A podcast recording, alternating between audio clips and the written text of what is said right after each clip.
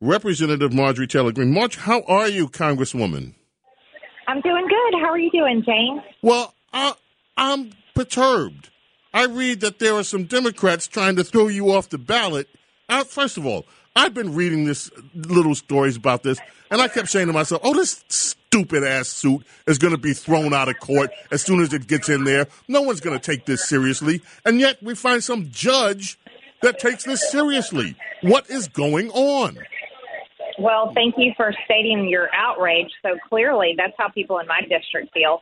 No, what what's happening is this is a dark money funded group, Free Speech for People, which is absolutely a hilarious name, by the way.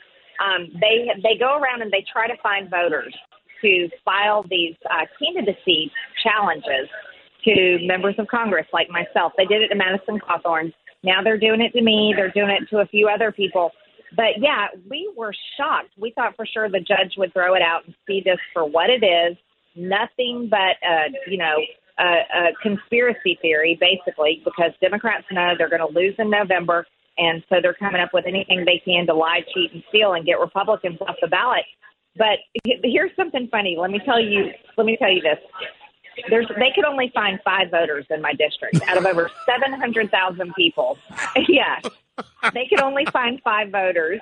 And then let me add on to this. One of the five happens to be the Democrat chair for my district, for the 14th district, who, who, so that's one of them. And then two of them, two of the five, are moved here from Canada. So you oh. can see the type of people they've got. Uh, it's a pure political witch hunt, but I'm going to win uh, because the truth is on my side.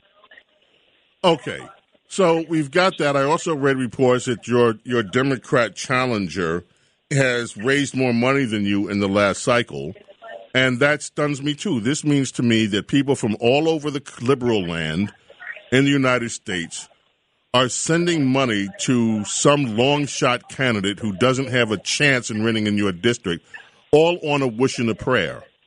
But it also means that because we can never take things for granted that people that support you had better make sure that they are supporting you and that their support is clear because we cannot afford for you to be outspent in that district. Yes, that's right. Well, you can see that I'm the number one target, and that's proof it, it, that they that so many people would fund a long shot candidate to try to try to beat me shows you that that this is a this is an effort. It's a nationwide effort um, and they are going to do anything they can. And you know why, James? It's because I went to Washington. I'm doing every single thing I said I would do, and then when Republicans take back the House in November, you better bet I'm going to be cranking the cranking it up, and I'm going to fight even harder than they've seen before. They know that I'm the biggest threat that out of Republicans in Congress because I'm going to drive the agenda, and so they may be donating heavily uh, to this guy, but you know he's got one problem, and that's that big fat D behind beside his name, and my district is just not going to elect him. Well, glad to hear that, and I'm so glad. Now, what can people do, if anything, to let their voices be heard on this outrageous attempt to silence you and get you thrown off the ballot? Well, we definitely need people to do that because they th- this is this is insane the very fact that they're trying to politicize our court uh, and and take this to where a candidacy challenge is really about like where do you live, uh, how old are you, you know, proving things like that, uh, which is of course are so, so easy to prove. Um, but but taking it to a court and trying to create a lie so that a judge, judges and bureaucrats are the one deciding who people are allowed to vote for. Well, that is destroying democracy um, like they're claiming, but it, it, it truly is, and it's really destroying people's freedom of speech. It's only up to the voters to choose who they send to represent them in Congress, and this this effort uh, should terrify everyone because you know it's not going to go away. They're going to keep doing it until they're finally successful. Uh, so people people definitely need to let the administrative law court know that this is frivolous, that they shouldn't. This needs to be thrown out let our Secretary of State know. Our Secretary of State here in Georgia also needs to hear from people that this this is absurd. Uh, he should be standing up against it.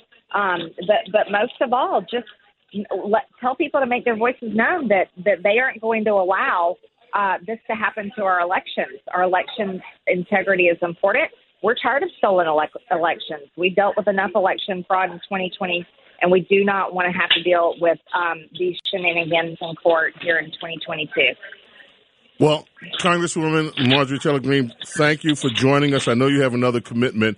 We will speak with you again. I want to catch up with you on your latest efforts to make sure held on charges in the January 6th quote unquote insurrection are being treated fairly. And you've been the only one that's been able to get in the jail cell there and see what these people are experiencing. So we'd love to chat with you again when we catch up. Thank you for joining us. We appreciate you. Thank you so much, James. I'll talk to you soon. Okay. Bye bye.